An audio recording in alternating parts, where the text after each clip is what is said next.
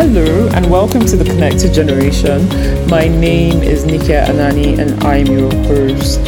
On the Connected Generation, we explore all things legacy wealth and legacy businesses, how to build businesses and wealth that would have sustained impact not only over time but also over space having positive impact on communities, societies, and we invite guests from all over the world to have these conversations in genuine curiosity, authenticity, and vulnerability. This week, my people, I was joined by Afam Onyema, who I don't even know what to say. I was really blown away. Um, I remember hearing his story for the first time. So, Afam was born in Chicago. He graduated from Harvard University and went to Stanford Law School. And as you can tell, very intelligent man. And whilst at law school, he um, he co-founded a family foundation called GEANCO Foundation and had many offers to join prominent corporate law firms, but declined those to pursue leading GEANCO Foundation as a full time CEO. And GEANCO is focused on saving and transforming lives in Nigeria. They focus on leading surgical missions and also providing scholarship and education and psychological support to young female victims of terrorism and gender inequality in Nigeria. I love this conversation because um, it was just Afam really peeled back the onions and shared the journey in leading to GEANCO and the journey, the humble beginnings of GEANCO and how he persisted through um, many rejections, how he persisted through difficult circumstances to build out GEANCO to where it's at now, where it's had incredible coverage by international press, has had amazing supporters, including Oprah Winfrey, um, Angelina Jolie, and so many other celebrities, and making so much positive impact in so many people's lives. And yeah, I really enjoyed the conversation because Afam came on and just shared, shared so vulnerably about his different life lessons and sh- shared so many tips and hints. So I really enjoyed it and I encourage you to tune in and please share this with a friend that you think would be interested in hearing this content. Thank you so much and enjoy. Hi, Afam. Welcome to the Connected Generation. It's awesome to have you. Thanks so much, Nike. It's an honor to be with you. It's should be good fun. Um, so you are um, founder of GEANCO Foundation, which is a family foundation. Can you tell us more about how you got to where you are today? Sure. So the GEANCO story really begins with my parents and my father in particular. My my parents are both Nigerian, and my dad went to a British boarding school in Jos in Nigeria. And oh. when he oh. was there, he really connected with a British missionary doctor, one of the few female doctors in the country, maybe even the con- on the continent in the 60s or the 40s and 50s. Oh. Hmm. And she saw something in him and really brought him along as she was helping serve that community, his school, surrounding area. And so he learned a lot about medicine through that experience and really learned about sac- self sacrificial medicine. This doctor and her husband, who was the English teacher at his school, could have been oh. living very comfortable in the UK, but came out to Nigeria to serve. And so he made this promise to that doctor and to my granddad, his dad, that he's going to do his training. And if his training takes him out to the US or outside the country, he'll do that as well. But he'll never forget his, his country, his homeland, and he will come back and do something to help hmm. save and transform lives there. How so, old was he when he made that promise? Gosh, he was in in boarding school, secondary school, so had yeah. to have been 14, 15, yeah. 16, you know, very, very young to make wow. such a big, bold promise. Yeah. Exactly. But he was very, you know, he he was very committed to it. And um, met my mom, who was training to be a nurse when he was training to be a doctor in Nigeria, and they got married and then came out to Chicago in the mid 70s. And their plan was we'll get there, we'll learn modern medicine, raise some money, make some connections, and then head back to Nigeria to fulfill this dream. Um, but I'm the second of four kids. And as we came along, our parents realized we had amazing opportunities in the States to do whatever we, our, our talents and our passion led us to. And would it be fair, my parents thought, to pull the four of us away from those opportunities back to Nigeria, which was mm. in, becoming increasingly more violent and chaotic and corrupt. Mm. So they decided, no, that wouldn't be fair at all. And so we stayed in the states and um, to pursue our own dreams and our own education. And my brother, who's a year about a year older than me, went to Princeton, then got a law degree at Wisconsin, and is now a lawyer. And my sister Abella, who's two years younger than me, went to Georgetown and then got a master's in social work from the University of Chicago and is working for a nonprofit. And my sister Unshay got a degree from Boston College and is working in the social impact space and I graduated from uh, from Harvard. And when I was at Harvard, I just heard a lot of people, a lot of my classmates talk about ways to become financially successful or politically powerful or culturally relevant. And those are all really important things. And I have classmates who are doing well in all those areas. But I thought more and more during my time there about what I could do outside of those things. What can I do to serve? And um, especially as around the time in the, the early 2000s, the late 90s, the AIDS epidemic was raging in Africa and in Nigeria. Mm. And I just felt a sense of what can I do to get back to that community and to my family who were there and suffering. So mm. I thought more and more about my dad and asked him more and more about this dream and this promise, never intending to work on it full time, just to hear about it and learn more about it. After working for a few years in corporate PR, I went to Stanford for law school and got really involved in the work. And I'll never forget I didn't go because I was still in school, but I helped organize and fundraise for a medical mission. Mm. And the team from Chicago did hip and knee replacements in Nigeria. And they came back and the pictures and the stories they told about patients whose lives whose lives were changed forever. And the fact that if not for this trip, they still would have been in agony every hmm. single mm. moment of their lives. And I thought, gosh, imagine having that be your life, that being your life's goal is every day you get up and get to do things like that, to organize missions, to bring people together, to serve in that way. And I all these I had these fancy corporate law offers um, for law firms in Los Angeles, and I turned them all down and hmm. decided after taking the bar that I was going to start doing this work full time. And the fall of 07, started working full time on on GEANCO. Wow, I found wow. So much to unpack. You said so much to unpack. You said your your dad had this made this promise and had this dream and he moved to the states with your mom and had all four of you and you know things back home were not exactly rosy and there was it's like this dilemma um, the immigrant's dilemma to go back and make an impact back home but also to look to the next generation and give them the right platform and the tools and resources so that they can soar can you speak more about what you how that was perceived by you? Sure. Yeah, no, it's interesting because you know, growing up in the states, I we always expected to stay in the states. We never thought about going back, and our parents talked about it. It, it was never it was never a real thing. As I got older, I realized the the push and pull and the the stress my parents must have felt as especially my father who made this dream and had the majority of their family back in Nigeria and you know, we were living comfortably well in comparison here in the States and could go to great schools and have great opportunities.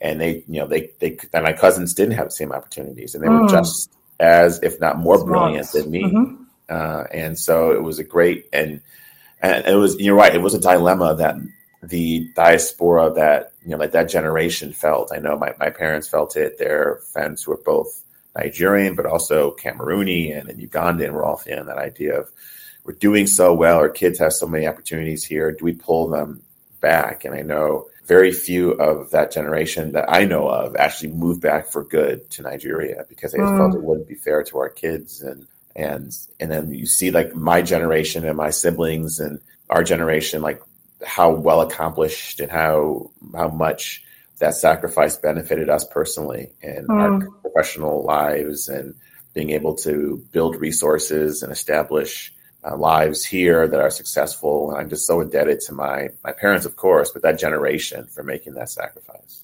For sure, and gosh, that sacrifice is a lot. Like you don't, as a child, you don't really appreciate it. Like the sacrifices your parents are making, like kind of alluded to, their siblings are back home. Everything they know is back home. Um, also identity wise, um, sometimes professionally, they have to make sacrifices and yeah, no, I'm I'm like you. I'm super grateful for all that my parents did, just so that they could set us up for success. Absolutely. You, yeah, you mentioned that when you were in, in college, like a lot of like your peers were really oriented towards pursuit of like financial success or political power, cultural relevance, but that really wasn't resonating with you. Can you speak more about that? Sure. I mean, when I was younger, yeah, temptation to be rich and or famous uh, certainly was there, and uh, yeah, and I certainly don't begrudge anyone who pursues that. There's certainly mm-hmm. Great good to be done with with political power and those who are in government, and you can have so much cultural sway, especially living here in Los Angeles and seeing the impact that being a literal influencer has, or being someone who uh, millions of people follow. Um, and of course, you know, I in my in my work, I rely on people who are financially successful. So that's also very mm-hmm. important. Mm-hmm. Um, but I just thought, you know, I if, if I want to make an impact in this world and look at all those different ways of doing it, this way of doing it resonated the most with me. To to be able to create something, to guide it, to develop it, to be directly involved. I could have been financially successful, started a foundation and, and written checks and given support to other charities and that's a wonderful way of supporting. I could have gotten involved with campaigns or passed laws. Um, I could have gotten, you know, if not directly in, you know, in, a, in a, a, spotlight, kind of work behind the scenes as as an agent or a manager or someone who's who gives advice and counsel. But this just became a natural way of doing it. I just really I love being able to do it with my family um, and build it with my family and build it with my close friends and people who believe in me and have believed in me for decades now. And to be able to create our own legacy this way has just been a special joy. And, mm. and as challenging as it's been, it's just been a, a really incredibly fulfilling and interesting way to serve and empower others. Incredible, so inspirational. And you were like speaking about all yourself and your siblings and like what you all studied, but I noticed a kind of trend and theme like aside from your brother, I think your other siblings are like in the social kind of space. And where do you think that came from? Was it from your dad's kind of vision, or was it just like you all have this shared passion and? Yeah, no, it's interesting. Yeah, it's a great point. And I think, you know, typical Nigerian parents, they wanted to have one doctor in the family at least. Yes. And my brother flirted with it for a little bit, but pretty pulled out pretty early. My sisters are very clear that they were not going to be doctors. And I was actually pre med for my entire time in, in in college, wow. almost my entire time. I, I took the MCAT, was ready to apply to, to, to, medical schools, but just didn't have the passion for it. I knew from the very beginning that I did have a passion for it. And so for me, it was okay, I, I don't want to directly get involved with helping and healing, but can I empower those who do want to do it? And mm. not only empower those in the US to come help, but really more importantly, build up local capacity so that those who have the passion for it in Nigeria don't have to go to the US or Europe or elsewhere to be able to to to serve medically and through that way. So we've always been a social impact family. Our parents have always been very charitable. They've always, you know, we mm. watched them give to various campaigns and we've from a young age would raise money for causes. And so it's not terribly surprising that my family has such a, a bent towards that. Um, and certainly with GEANCO, even my brother, who's you know on the corporate law side, can get involved in it. And my my parents and and of course my siblings and, and, and many many others. So it's a great vehicle for those who. Uh, my friends who are very dedicated to their professional passions and interests can very much use us as a vehicle to serve and say, well, I can't spend my day job doing this, but I trust you and I can give through you. And it's just mm. a great blessing to be able to have so many people who trust us as their way, their vehicle of giving back and serving in the world. That's incredible. Um, you you turned down multiple offers from law firms to start this. I can't imagine that it was an easy journey, um, especially in the early days. Talk us through the challenges you faced. Sure. Yes. Well, you know, it sounds romantic, and oh it yeah, does. turned down law offers, and but the but the, the truth is those those few, those first few years, I, I graduated in May of 2007, took the bar exams. I really wanted to complete that journey and become an actual lawyer after all the work and time I put into it. But then I moved from the Bay Area down to to LA, and then you wake up one morning, and it's okay, well, start saving the world, start start doing this thing for real. Mm-hmm. And really, those first few years were the most challenging and lonely, and to be honest, mm-hmm. miserable of my life um, in a lot of ways because you have this grand ambition, but it just becomes survival. How do you, you know, literally, how do I survive? How do I feed myself and pay my rent? And and then how do you build this organization? How do you what's your you have a mission, but then how do you accomplish that mission? What are your tactics and your your day to day goals, your week to week, your month to month? And then of course putting yourself there and asking for money, you're just dealing with rejection after rejection. You know, it's it's not like people see the the kind of big names that support us and see the videos and pictures and think that it's all that glamorous and really it's just it's, it's, a grind. It's just asking for support and you're asking for support with nothing to show for it. You're saying mm. trust me. Give me this money and trust me. I have i've done nothing to deserve it literally. Uh, we don't have any programs or projects but trust me that i i will do this. And i just mm. have so much gratitude and love for those early donors who who just were investing in me really just because there's nothing else I can give them but just this idea and my commitment to it and the fact that I'd given up so much to to, to commit to doing it. But it was it was lonely. It's a lonely road. LA mm. can be a great city in a lot of ways, but it's very isolating in a lot of ways. And mm. my friends were all doing their own thing, all building their professional careers, whether it be legal or business or entertainment.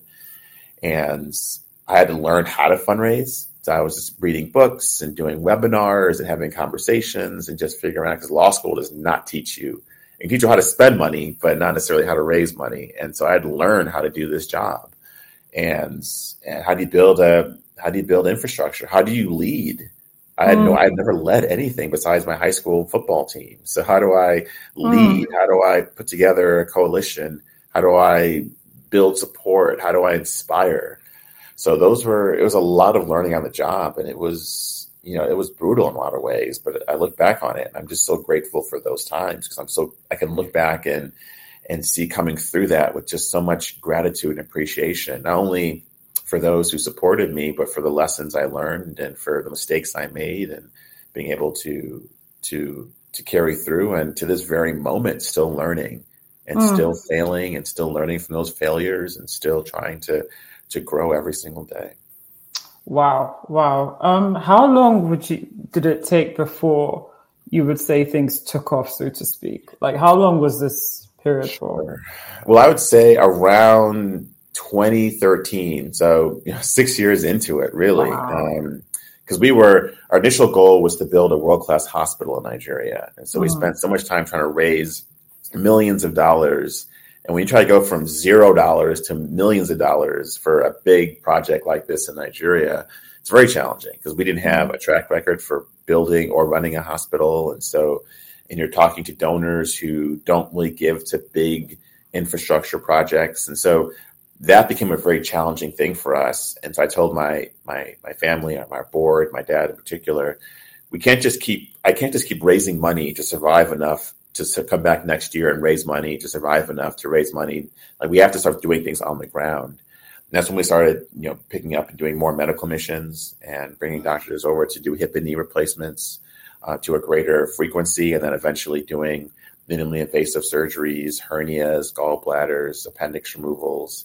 And that's been a great boon and being able to not only bring doctors over for those surgeries, but to train local surgeons on those procedures and then we got connected with the Clinton Global Initiative to bring screening, anemia screening technology and treatment to Nigeria. And that hmm. happened around 2013. And so uh, we screen and treat women who are severely anemic and in their in their second or third trimester of pregnancy, and really help them get through pregnancy, they, so they can deliver healthy babies safely. And we started a safe delivery program, realizing that so many babies and mothers die in childbirth because of infections because the the midwife or the doctor didn't have clean gloves and didn't have a scalpel and so we started collecting those into kits and then for every delivery in the rural areas we work with in in Nigeria they will have the clean gloves and the scalpel and the baby blankets. And so we started building out programs and showing results um, day to day, week to week, year to year. And donors really responded to that. And we attract other donors. And then we started a whole education program, which I can get into later if you wish, and, and then started to build it. But in the end, it's just, for me, it was asking for meetings. I would send out a thousand letters to people, and I focused oh. on Harvard alums, Stanford alums, and saying, "Hey, I'm this young alum doing this crazy thing. Will you give me half an hour?" And of a thousand letters, maybe I get 30 responses. But those 30 responses, those are donors who, to this day, 15 years later, are still giving. Who I see as friends, who I'll hang out with socially, who I'll I watch their kids grow up, their kids get involved in what we're doing. So you build a family, and then that network extends. And so if you look at some of our high profile, our more famous donors and supporters, if you peel back the layers, it was, oh, I had coffee with someone in, in 2009, and that led to this, led to that, led to this. And now we're on the red carpet of the Oscars or what have you. So it really is just building that network and, and then maintaining those connections and networks mm. through the years. Mm, incredible. And what stopped you from walking away when it mm. was six years? I think the challenge of it and realizing that, you know, we're a family of commitment. Like we, you know, we have our, we have our, our frailties and our, our issues and we're all, we're all human. But one thing, um, my family makes a commitment. If anyone in my family makes a commitment, we see it through. And so my, my father made this commitment to this doctor and his family, you know, 60, 70 years ago. And I, through very careful thought and prayer and, and deliberation, decided to make this commitment full time to this job. And even though I literally could have, you know, I, I um, um, the law firm that would have hired me, one of the law firms that would have hired me, gave me space in their office. Since I work out of an office of a law firm, I could have literally walked over to the hiring partner and said, "I give up. I can't do this. Like, can you hire me?" And I would have. Got yeah, yeah. You had you had so, offers. so it's always available. Absolutely, yes. And for me, it was getting through that challenge and realizing that it wasn't impossible. It just it was incredibly difficult and challenging, but was also immensely inspiring and rewarding. Wow. And for me, it was just one more meeting. You know, oh. breaking it down, oh. not thinking about a massive twenty million dollar hospital. I was thinking about let me get a meeting with this lawyer at this law firm. Let me get a meeting with this Hollywood agent. Let me get a meeting with this person at Morgan Stanley or Goldman Sachs. Let me get a, a meeting with this doctor and let me learn. Let me spend today learning about malaria. Let me, let me spend today learning about you know 501c3 structures and governance. And so I would just kind of break down the days and the weeks and just try to make it try to make the job smaller. Mm. And realize, okay, like, can we just do it? Let's just do a medical mission so we can plan out a mission and do it this year as opposed to worrying about the next year and the next year. And that just kept me sane. It kept me inspired. And yeah, I never once, I never once thought about quitting. Uh, honestly, I just, uh, to me, it was how do we, how do we adjust? And to use you know the word du jour, how do we pivot? But mm. never how do I give up or you know how do I you know finagle huh. a better, more high profile job? Wow, I felt like your family stay committed when you say you're going to do something, you're going to do it. Your father made a promise and you've got this transgenerational commitment. Like I'm like, yes this is wild. Like, this is amazing to me. I loved what you said about breaking it down into something simple. And like when you said when you wrote like a thousand letters, only 30 people would respond.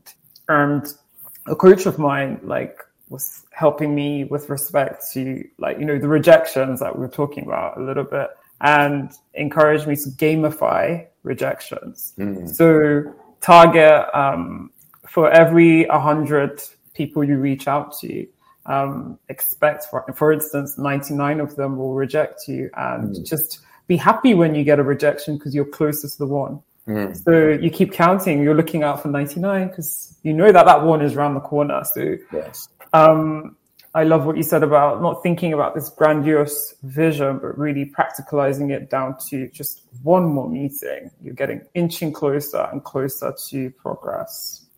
Yeah, absolutely. I think that's that's just the way to do it because, and I now that we've had some success, we're still very small, but we've had some success. I do get uh, several people who reach out to me and say, "How do I do something similar for my village, my country, for this cause, be it in the U.S. or Africa?" And it's this grand, grand vision. I tell them, "You've just got to start small. Like you've got to. I know you want to." Make sure everyone in your country has eyeglasses, for instance, but you really should focus on okay, well, what's my infrastructure like? What's my board mm. going to be like? How, what's my fundraising, you know, base going to be? And and I've I've you know counseled some people, and I come back a year later, six months later, I'm like, oh, it's just too hard. It's just too yeah, hard. I couldn't yeah, do it. You know, raising money is too hard. Or we did one grand fundraising um, about it, um, and it just didn't. Yeah, so it's one of those things where I, I just tell people you've got to you you will underestimate how challenging it is, mm. and you underestimate the rejections that you have. Um, but you you you like you said, I've heard this in sales and whatnot. You know, like the successful salesperson is goes out that seventh time and they'll get six rejections and seventh time, and whether it's you know 99 no's to that one yes or whatever the ratio is. Success really is a tenacity. And mm. just one quick story about that. Um, I was introduced to a very wealthy investor, like Forbes 400 investor, and um, one of our contacts like, "I'll get you, I'll get you like 10 minutes with him." And so I got a meeting with him, and it was you know very cordial, kind of very just getting to know you. It did last 10, 15 minutes. I said, okay, well, you know, like get to know you. Let's let's keep the conversation going. And I didn't make the pitch for money, but I would just I would find ways to connect with him. I'd find out he's speaking at a conference and I would like get to that conference and see him and I would send him information. I would really follow up with him. And then a year later we had a meeting and he's like, "You know what? I it's your tenacity that got me interested in this. I thought, well, you know, you're you got this, you know, these fancy degrees, and you come in here, and and who knows, like a year from now, you, whether you stick with this. But he said you chased me harder than I chased my my wife when I was pursuing. you know, like it's just turning up at these conferences and sending me these inference information, and just you know being polite but being persistent. And that was, gosh, seven eight years ago, and I'm going to see him this week you know, wow. and, and, we're going to talk and, and, and, and that's part of it. And I can tell other stories about those, those things. People, people admire tenacity. And I think especially in my case where people know that I could be doing anything else. Yes. And I'm doing this and I'm sticking with it. And they also know that I wasn't hired by GEANCO. I wasn't poached from UNICEF to work for GEANCO. And then if Doctors Without Borders has a better one, better 401k package for me. You would move. Like, yeah. I am, I am, rooted in this. I'm rooted yeah. in family. And they love that. The fact that you're not going anywhere. You're not, this is a family story and it resonates with them on a deeper level. It's really, really inspirational. You mentioned that you had a lot of learning to do when you started this. Um, you had to learn how to be a leader, for instance. You had to learn, you know, so many things. How did you learn? Like, what was your walk me through your process of learning? I think for me, I've always been a natural learner. I'm always the kind of guy that will go to the library. As a kid, I go to the library and beg my mom to stay all day and just read. I would, when I got, you know, when I was at home, I would take the encyclopedia and just open up the M and just read everything I can. I was I was such a, a, a, nerd in that way. I just had this hunger to know, and and then for me, and this one of the things that kept me. You mentioned like what kept me from quitting. It was that I had so much to learn. You know, if I knew everything, I would get bored, and then I potentially could quit or want to move on. But the fact that I had so much to learn about fundraising, so much to learn about running an organization, I had so much to learn about the challenges in Nigeria. You know, I, I didn't grow up there we didn't visit a whole lot as kids. And so I had to learn about my country. I had to learn about the issues, the governance, governance, the history.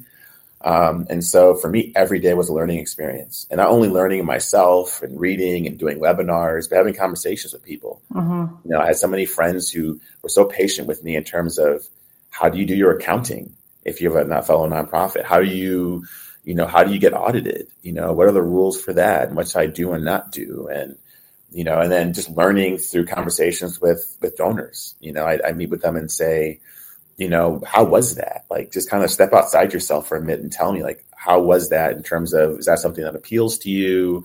Is the letter that I wrote, is the email that I sent? And so it just every day is learning, and I still do. I still I learn so much every time I we have a board meeting or I have a meeting with someone. I'll kind of try to get feedback. I'll get feedback on our events. I'll get feedback on the posts and things that I do, the programs that we have.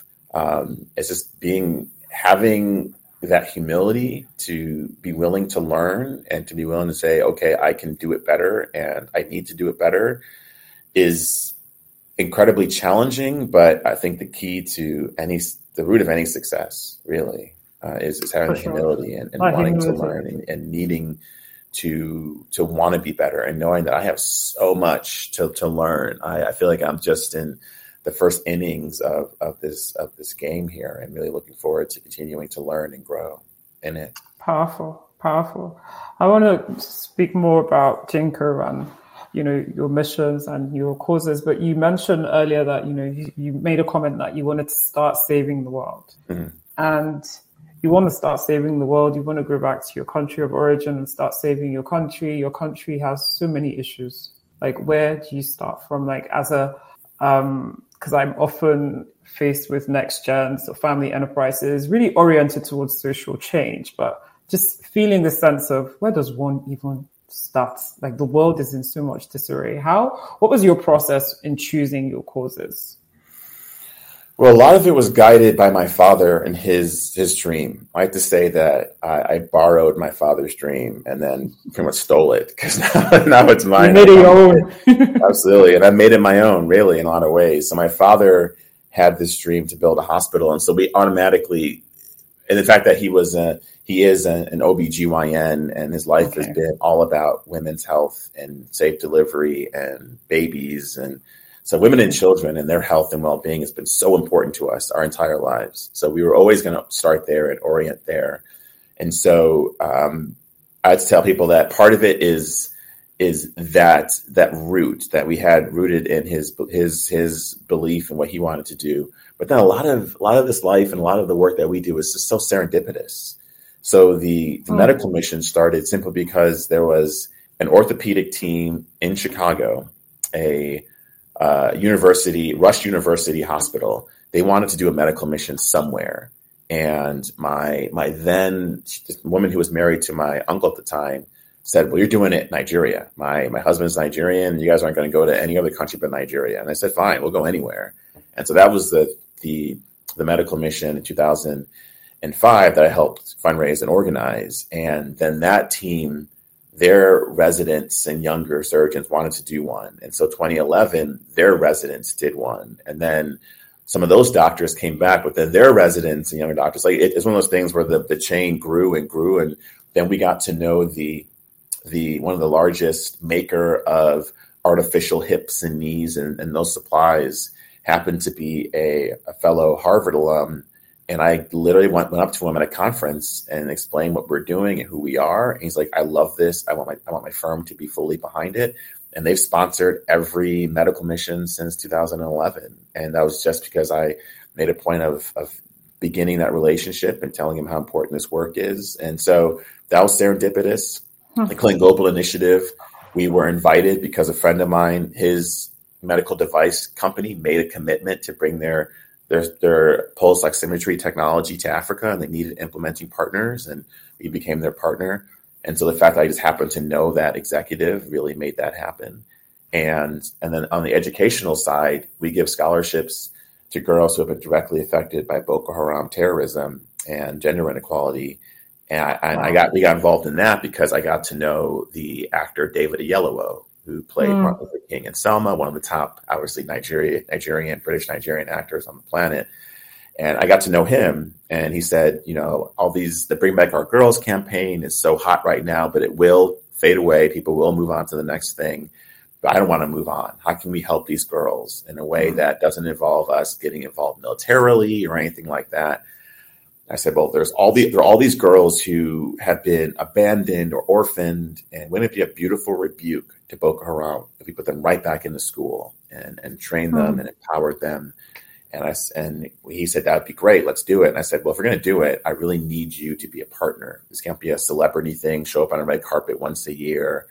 And he said, "No, I'm I am I'm in. When I say I'm in, I think that Nigerians we're just we're committed people. Like if we commit to something, we'll get it done. Like there we don't we don't accept quitting and yeah. we don't accept well it's just too hard or I'm lazy. And so to David's credit, he's been a strong partner for us since the very first day and and and many of the great contacts we've made, be it Oprah or Daniel Craig or Charlize Theron, uh, people who supported us have come through his his introductions and and then wow. same thing with Chiwetel Ejiofor, again another amazing actor, Nigerian. I got to know him, and he has a, a, school. His mom has a school in Southeast Nigeria, and we formed a partnership where we support that school. A lot of our scholarship girls go to that school.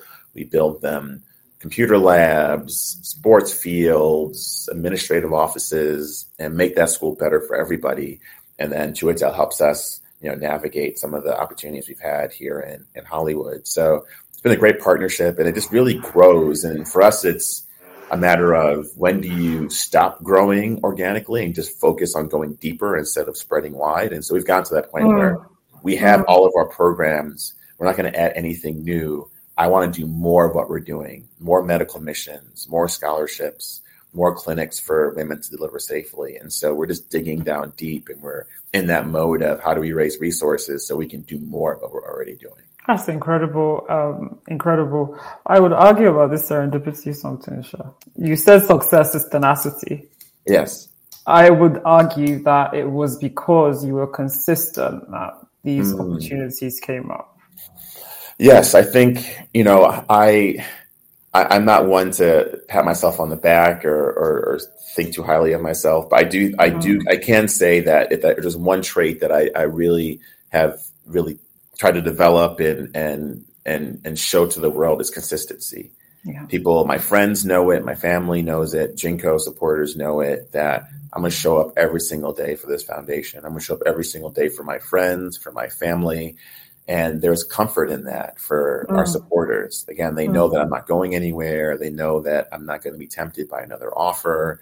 And they really admire the fact that I've had so many friends who say, you know, I didn't think this, to be honest, I didn't believe in this thing when you first told me about it, you know, 10 years ago, 12 years ago. I thought this is great. You'll try it. You'll get a little bit accomplished. Then you'll go off to work for you know, run Nike or whatever, you know, yeah, whatever, yeah, yeah, exactly. The fact that you're still doing this and it's grown and you're doing more of it and you're just as passionate about it now as you were when we are talking about it in law school um, or after um, is is really, you know, they they're really that that that to them is the reason why they support it. They support me in it, and so I think we all have to recognize our positive qualities and where we have yeah. to grow. And I think one of the things for me is I won't be the best in the room or the best in an organization, but I'll be the most consistent and I'll be the most mm. dedicated and I'll, I'll, keep working at it long after everyone's kind of shrugged their shoulders and said, what's next? Especially in this world where people's attention spans and passion for things are just like a flicker of a flame. Fleeting. Mm-hmm. Yeah. Mm-hmm. So fleeting. So powerful. So powerful. You spoke about this. You're trying to pursue depth over growth. Can you mm-hmm. speak more? Mm. Sure. So you know, I, will. We got to the, we got to the point now where people will will come to us or approach me and say, "I want to do X in Nigeria. I want to okay. bring this new technology to Nigeria. I want to make sure that every girl has an iPad. I want to make sure that these colleges have." You coding or they have construct all these different programs and earlier, I mean, I admit earlier in our in our our lifespan, I would take those meetings. I would have mm-hmm. the conversation. I would see, well, can we find mm-hmm. a way to do that? We don't have the resources or the time, but let's let's see if there's money dangling out there. And now it's very much this is what we do. You know, yeah. we do surgical missions, and we have these maternal clinics, and we have scholarship. If you can help us in those areas, let's talk you know let's if we can help us if you can help us add more girls to the scholarship let's talk. If you can help us build more clinics or make the clinics that we have function better let's talk. If we can you know do if there's a if you're a surgeon and can bring a surgical team over and are willing to commit the time to come over and help us in a certain way let's talk. But anything else i'll say listen maybe i can help you identify another partner. Maybe mm-hmm. i can you know keep my eyes open for something. But you know mission creep is a real thing and i think a yeah. lot of you know, if, if organizations yeah. don't die because of getting, you know, the the constant like going forward is difficult. They die because they spread out laterally. And, and I've just seen so many organizations that I'll talk to someone, oh yeah, we're we're dedicated to helping babies, you know, be delivered safely. And then the next year I'm like, I just saw an email, you guys are now, you know, building self-driving cars or in Nigeria. Like, oh yeah, yeah, you know, technology and all that. And and it's just it's so for us it's very much again, it's because I'm I'm just a simple simple person. I can't get too complicated. So for me, what we're doing is what we're doing. And it's also having the courage to tell someone, I love what you're offering and the money is tempting, but we just, we would not be able to do it well. Mm. I've had that conversation recently where I told someone, listen, this is great. And uh, you might have a lot of money behind this, but we would not be able to do it well. And it would take away from what we're already doing.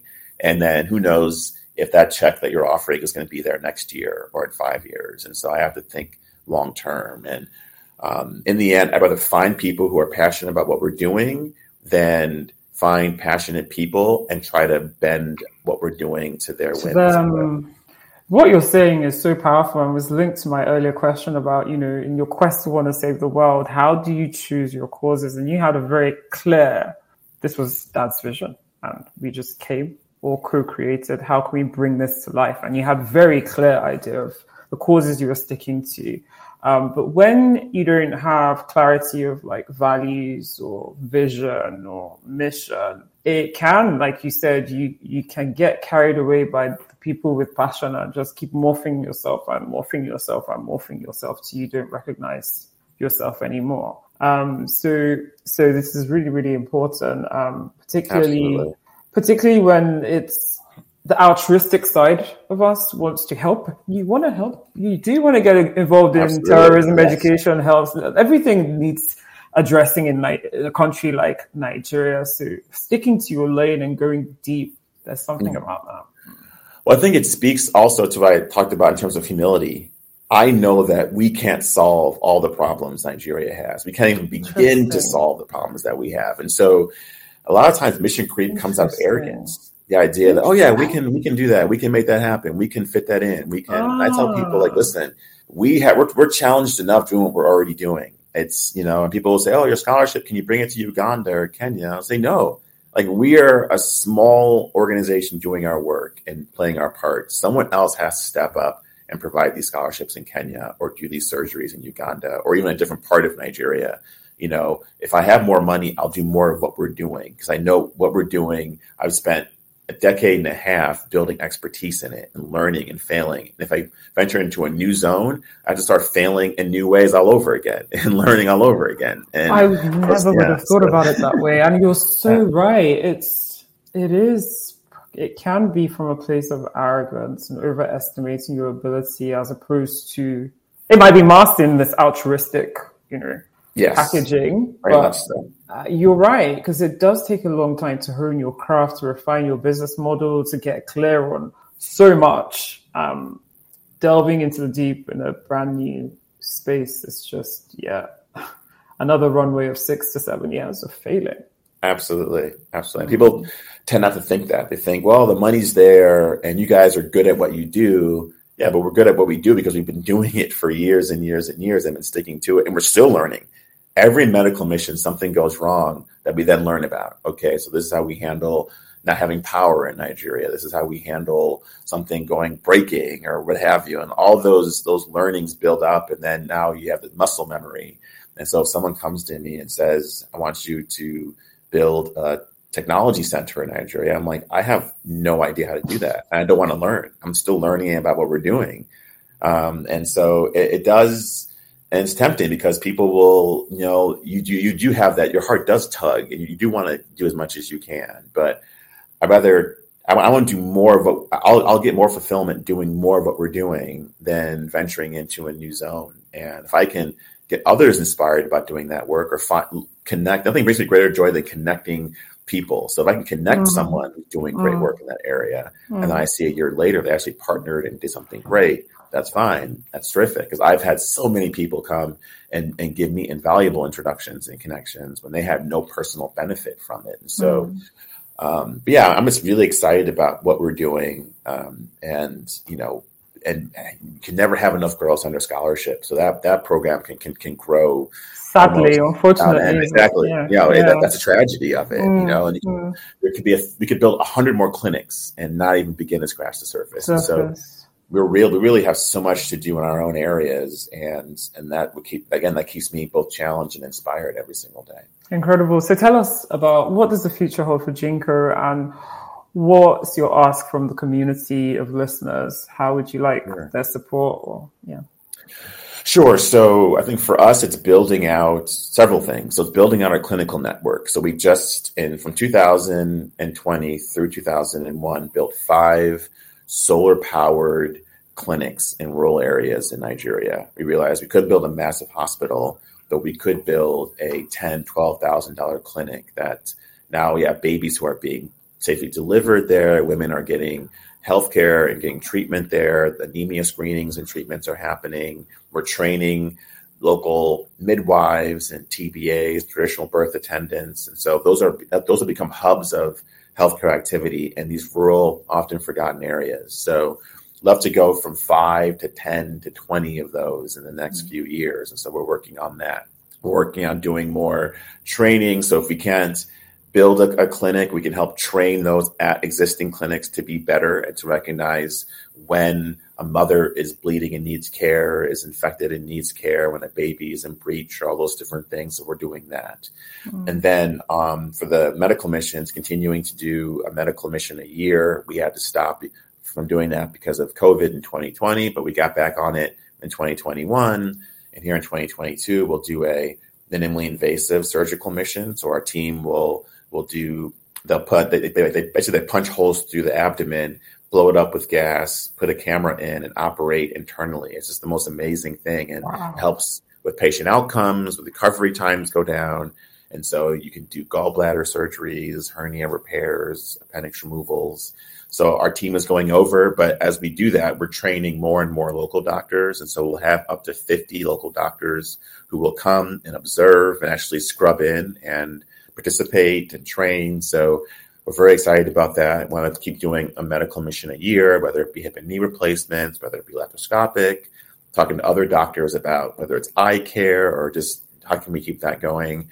Potentially do two missions a year if we have the resources at some point. And then for the scholarship, gosh, just grow that exponentially. You know, we went from three girls at one school five years ago to 35 girls at five schools and we're hoping that now we're going to be 40 girls, at least 40 girls going into the 2022-2023 school year. Wow. We want to have 100 girls, 500 girls, 5,000 girls. And so our goal is just raising money to make that happen. And so we're working with our donors and working with David Oyelowo and others to really get that get that goal met and just bring more girls under scholarship supporting the schools that we work with. Um, Brightland Academy, which is Chiwetel Ejiofor School, helping them build a new science lab, helping them become a better school. Uh, uh, they're now known regionally because of some of the support that we've given them as a, as a center of excellence. So really just doing more of that. Um, and now that the world's opened up again, being able to travel more, have a fundraiser. That's how we met at our, our 1st mm-hmm. Austin, Texas fundraiser. And so already making plans to return there we have our big Hollywood gala September 30th, and so we'll be planning for that. Um, and then for me, yeah, just continuing to to get out there and raise money. And I always tell people two ways to help. Of course, are are for for us are money and marketing. So money making direct marketing. donations and supporting mm-hmm. the work. They can go to www.geanco.org, G E A N C O.org, learn all about our work and donate there my contact information is on the website. They can there, or we're at LinkedIn and Instagram and all the social medias. Uh, and then marketing, um, whether it be coming and having a platform to, to speak about this work, if they can connect us with, um, whether it be a high profile supporter, whether it be uh, someone with influence, whether it be someone who runs a foundation. So I tell people, you know, you're, I always tell, I tell everyone's two, at least two degrees away from someone who could be a huge support to GEANCO. They may not know it. They may say, "Oh, well, you know, I don't have a lot of money." But if you really think about your network, there's network. someone you know who knows someone who either has access to a foundation, to a corporation, or to an individual who has the capacity to maybe offer, you know, okay, I'll donate whatever. Um, Now we, we do a lot with with Hollywood. People will donate set visits and premieres and whatnot. And sports people will donate tickets and meet and greets, and corporations will donate products or they'll sponsor events. And so there's if anyone's interested, I can always sit down with them and kind of get a sense of what their network is like, and then just find ways that they can plug in. Uh, but we're, we're really excited to grow our community, and anyone who's listening and wants to help, please get in touch. Incredible. My gosh. Um, I just have one more question. Sure. How do you manage like your philanthropic work remotely? Because you're in LA and a lot of the activities in Nigeria. I just wanted to yes. get some insight into that. That's a great question. And that I'm so, we're so blessed. I'm so blessed. So I have a program manager who's my cousin and he's based out of Maryland, but he really spends almost half his time in Maryland in the US and half his time in Nigeria and we're so complementary. He's he, he's an engineer by training, and he's all about systems. How can I make this system better? How can we improve GEANCO in terms of our structures and our processes? And so he's just he, he's leveled GEANCO up and matured us as an organization beyond what I could even dream. You know, we mm-hmm. I mentioned we have five clinics in Nigeria, and they're in very very rural areas. But he insisted that each midwife or each traditional birth attendant who runs the clinic uploads monthly their stats in terms of number of babies delivered, number of vaccinations given to the cloud. So I can ask them, okay, in January of 2021, how many babies were delivered in clinic number three? And they can get mm-hmm. that information.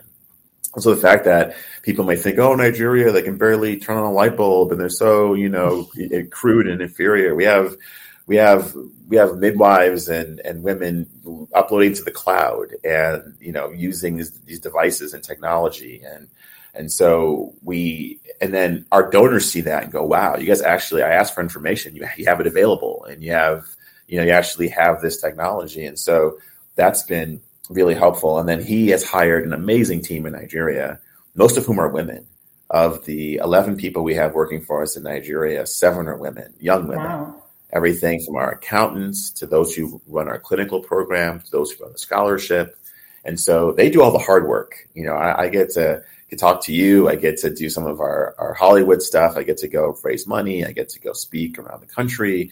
But they're the ones day to day making sure women are delivering safely, that our that our girls are doing well in the scholarship. They're the ones finding the girls in the first place and bringing them in. And I'm so I have, I have an amazing team, and I very I take very little credit for building the team. I trusted my program manager, and he built out a great team. And so I can be here LA in LA, and because of the tools that have been set up, and just the this the modern technology with WhatsApp and mm-hmm. Google Chats and mm-hmm. all these different you know Zoom and like we can we can have meetings and connect. And I do go twice a year to Nigeria to see things. I, I travel to all our different clinics.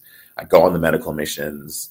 I go on the site, visit our scholarship girls, and so I do want to see things in person so I can report back um, to our donors and our supporters and let them know firsthand what's going on. But it's just amazing. You have an amazing team, and that's that's the key is just finding people who are just much better at things than than I am, and then trusting them to run with it. Incredible, incredible. Um, if anyone wants to learn more about you and GEANCO, where can they learn more? Sure. So on the social on, on Instagram, we're at GEANCO FDN, G E A N C O F D N. We're also there on Twitter. Um, you can find me on LinkedIn. Just my type in type in my name and reach out. A A F A F A M. My last name Onyema O N Y E M A. Uh, easiest way is probably our website. Uh, again, www.gean www.geanco.org, uh, geanco.org. Um, and again, my contact information is at the bottom. Um, uh, my email is is a o n y e m a at geanco.org. So um, please, uh, anyone who's interested in learning more and reaching out, just contact me and, and love to find out how we can get you involved in, in supporting the work that we do. Incredible. Sorry, one more question. What does GEANCO stand for? Yeah, I should have mentioned at the very beginning. So it's the it's the first initial in in each of the family members' um, names. So Godwin, um, my, brother is Goes um, Chuku Gazia. So let, me start over. So it's the it's the first initial. So it's um, Godwin G is is the G. Abella is the E, I'm the A, and then we had the double up on the N. So my sister's name was Unshe, and then my mom's Nigerian name was Unma, N M A, and so that's the N. And then Chuku Gazie is my brother. Everyone calls him Goes, and then Onyema is the is the O. And so oh, when we decided to form GEANCO, it was a no brainer that that would be the the name. And it's not only our family, but it just it it codifies family. Anyone oh. who gives a dollar, anyone who spends an hour of time volunteering or supporting us is part of our GEANCO family. I, I, I take that very seriously. We are a family. We do things as a family, and it's not just me. It's not just my my nuclear family. Uh, anyone I have, we have donors in in in Hong Kong and their family. You know, we have Oscar winners and their family. We have billionaires and their family, and we have you know Girl Scout troops that raise money for us and their family as well. That's powerful. That's powerful. Thank you, um, Afam. Like this has been so much more than I expected it to be. It's been so inspirational, but it's been full of practical strategy and tips that people that are exploring their philanthropic journey can really implement and find um, make impact with. So thank you. Thank you for your time. Thank you for sharing your story. Yeah. No, thank you, Nike, for having me. It's been a pleasure to speak with you. It's been a pleasure to share my GEANCO journey, my GEANCO story with with your your community. And again, just an honor. Thank you for having me. Wow, I'm just so inspired by Afam. Um, I loved what he said about how when he was in college, um, a lot of people were thinking, how can I pursue more financial success, pursue more um, political power or cultural relevance? But his framing was, how can I serve? And it's so countercultural um, but just so, so powerful. And it's that mindset of how can I serve that has honestly led Afam to where he is today. And he continues to make such a positive impact. You know, sitting in LA and changing and transforming so many lives all the way halfway across the world in Nigeria is just absolutely phenomenal. I loved what he said about success is tenacity and how he may not be the smartest person the most hardest working person, but he is the most persistent. Imagine that six years of building something and it not taking off. Most of us will probably just give up and be like, obviously, this is not working next. Um, but Afam's mindset was really one of long term and one of being tenacious and persistent and looking at the little wins. I loved that, absolutely loved that. And I loved what he said about mission creep. This one is one that I need to really I need to digest um, because it's real as entrepreneurs. Um, and what he said about organizations often die because they spread laterally and then they spread too thin and they're not in their zone of genius. And it's better for us to go deep than to go wide and it comes from a place it can come from a place of arrogance. I found that just so powerful. And it's having a humility to know what is your lane what you're good at what you can learn and what is for someone else's lane. I found that so powerful. I really really enjoyed that conversation. I i am um, really really proud of the work that afam is doing with GEANCO foundation and would encourage you to check out the websites and support with your money, with your marketing, with your connections, and feel free to reach out to AFAM. So, yeah, thank you so much. Take good care and God bless you.